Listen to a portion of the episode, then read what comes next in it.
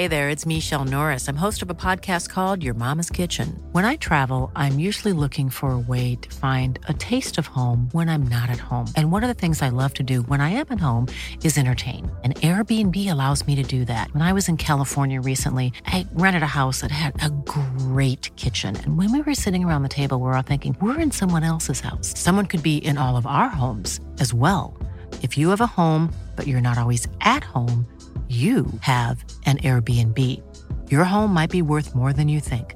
Find out how much at airbnb.com/slash host.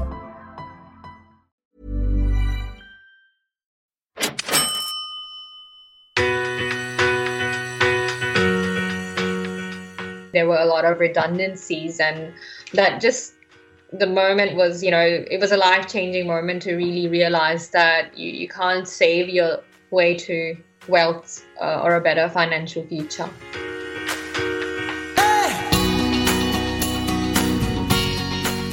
This is Property Investory, where we talk to successful property investors, find out more about their stories, mindset, and strategy. I'm Tyrone Shum, and in this episode, I'm speaking with Sana and Mona Ali, the founders of Property Twins, whose financial expertise led them to new successful careers in property. Find out about their exciting journey and much more in this episode.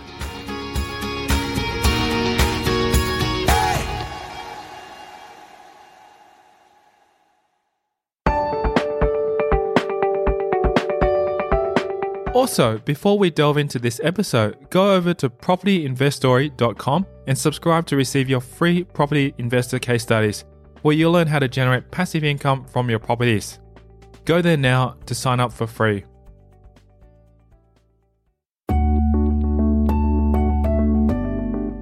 Sana and Mona are the co founders of a mortgage broking company called Property Twins. Both left the corporate world to start their business earlier this year. However, their business hasn't been the first time that they've worked together. Uh, we were working both in finance actually. Um, well, I was in finance the whole time, being an accountant.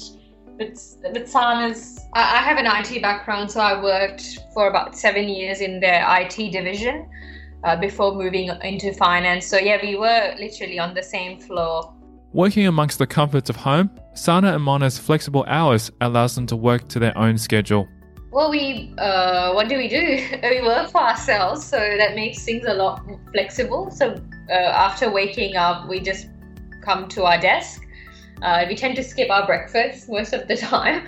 So yeah, we just arrive at our desk uh, in the morning and start looking at what's on for the day, what are the priorities, what needs to get done, and yeah, work through it. Typically, in the evening, our meetings are often in the evenings, and we work late into the night. Um, our marketing work ha- work mostly happens after nine o'clock. And yeah, uh, we just divide our day into what the priorities are, client works, loan submissions. And then client meetings in, in, in the evening and then Later the marketing, marketing side of things later on um, or any other, you know, um, Facebook side of things that we need to look into.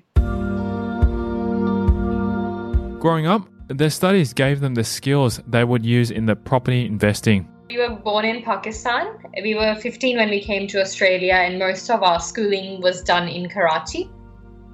We came in year 2000 to Australia, and yeah, most of our teenage years, or well, part of our teenage years were in Australia. We were in year nine when we arrived here. We went to uh, school in Wiley Park, Wiley Park Girls High, and, and then we went on to do university. For myself, Sana, I went um, to University of Technology, Sydney, and did IT at UTS? My background is um, in accounting. I went to University of Sydney and did um, Bachelor's of Commerce, and then I went on to do, do my Chartered Accounting diploma and worked at PwC for a number of years, and then I went on to work for Macquarie Bank for a couple of years before we left.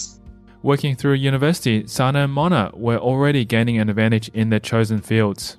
Uh, we did work throughout um, university. Uh, so I um, found a, a, couple of roles in two accounting firms. I tried some auditing, I didn't quite enjoy it. And then I went and worked for a small accounting firm in the city. It was more um, admin based work, just so that you know I could get some experience in the accounting industry and to support my graduate roles or applications. Yeah, and for myself, Tara, um, whilst doing the IT degree, I worked for IBM Australia on a scholarship for 12 months. So it was basically just making the resume strong. Um, so when we do come to applying for the grad graduate roles, we are able to put ourselves ahead and ahead of the line, really. When they began their property career, their mother has been both a source of inspiration and support in expanding their portfolio. Yeah, my mum has was in property back in Pakistan, had an interest in property, so that did inspire us. It's been um, the encouragement side of things and just the knack for property that that and, and the encouragement that came from my mother. Um, it wasn't like so much that you know she was into real estate back in Pakistan. It was more around um, just the ability to to pick up on good quality investments and be that sounding board for us whilst you know we've uh, evolved our own strategy over time but you know the, the input is invaluable Sana Mona's movement into property was inspired by their goal to own their own homes, as well as the security of their careers around the instability of the GFC. Had been at uh, PwC for about two and a half years or so. Um, it hadn't quite crossed my mind um, at that stage um, that we should go buy our own home. Um, but you know, there were people in, that we knew of, um, our peers and colleagues who had already purchased their first homes at the time. So it did click, you know, on our brother's one of our brother's birthdays. We were having his birthday party, and he, he did say if he was working full time, then he would have just gone and bought his first home already. So that's what triggered it at that point in time. And we felt we needed that, that security, and it just made sense to us to start that journey. Yeah, and, and from from me, Tyrone, apart from you know that conversation with our brother and you know the belief that we could change our life, uh, for me personally, the trigger was actually in the banking industry around the GFC. There were a lot of redundancies, and that just the moment was, you know, it was a life changing moment to really realize that you, you can't save your way to wealth uh, or a better financial future. Coming up after the break, we'll follow their journey from the start of their investing career. So we found property as a vehicle to get us to that stage where we could get into our home eventually. To the lessons they learned along the way it did cost us our 0.25% deposit and i think that that would have been probably one of the worst decisions we could have made and that's next i'm Tyrone Shum and you're listening to Property Investory.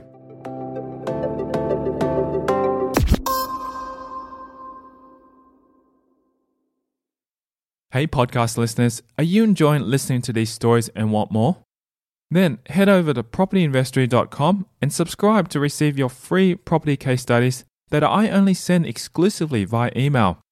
Just one of the many benefits of being part of this community. These real case studies are from experienced property investors where they share specific numbers of their portfolio, the strategies, and much more. Simply visit propertyinvestory.com to get your free case studies. Now back to the show.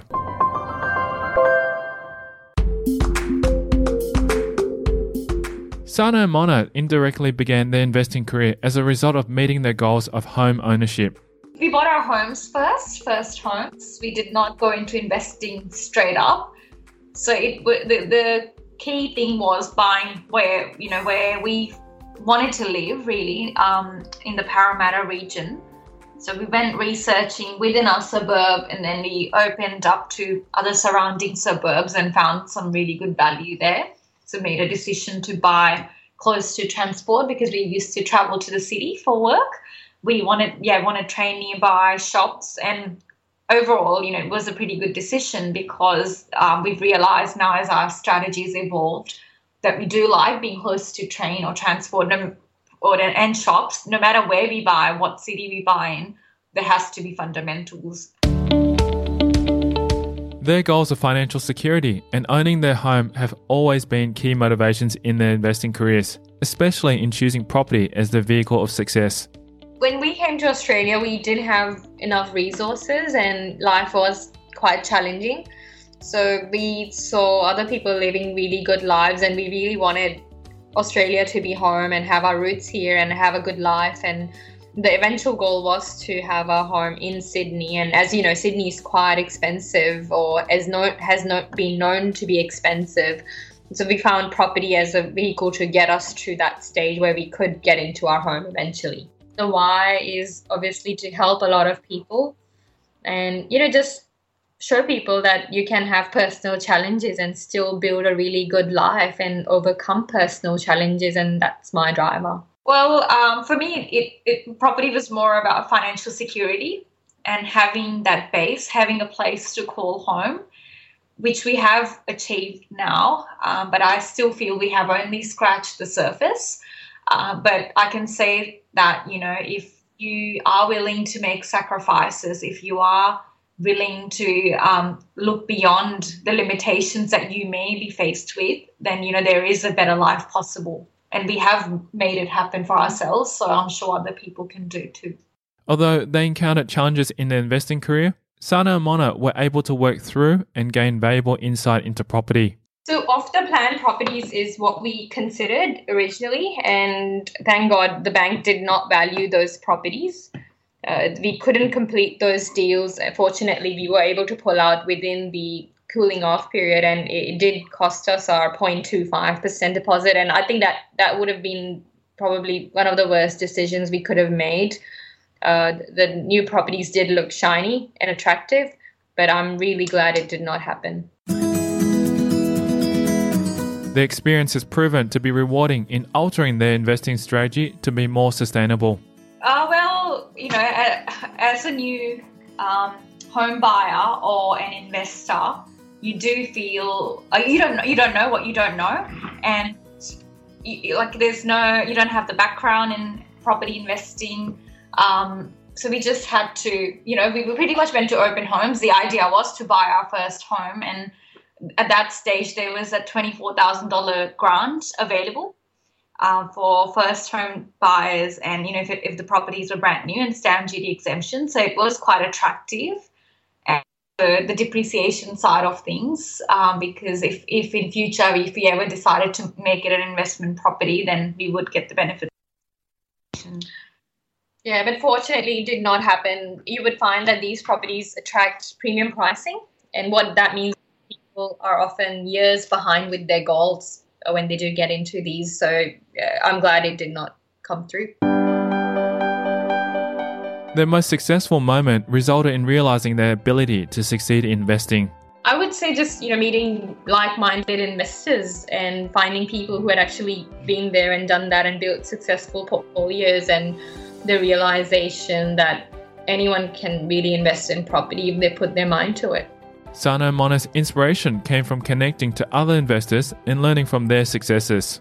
Just finding the Somersoft Property Forum really and, and read about other people's stories and what they had achieved over a number of years. So there was a lot of in- inspiration that we gained um, from those who had previously invested and and had been successful. So we invested a lot of time educating ourselves. Um, so when we would come from home, come from, come home from work, we would um, read up on the forums um, literally every day and go to open homes on weekends. So there was a lot of time that went into our self development on the property front. So that's what um, what really helped us.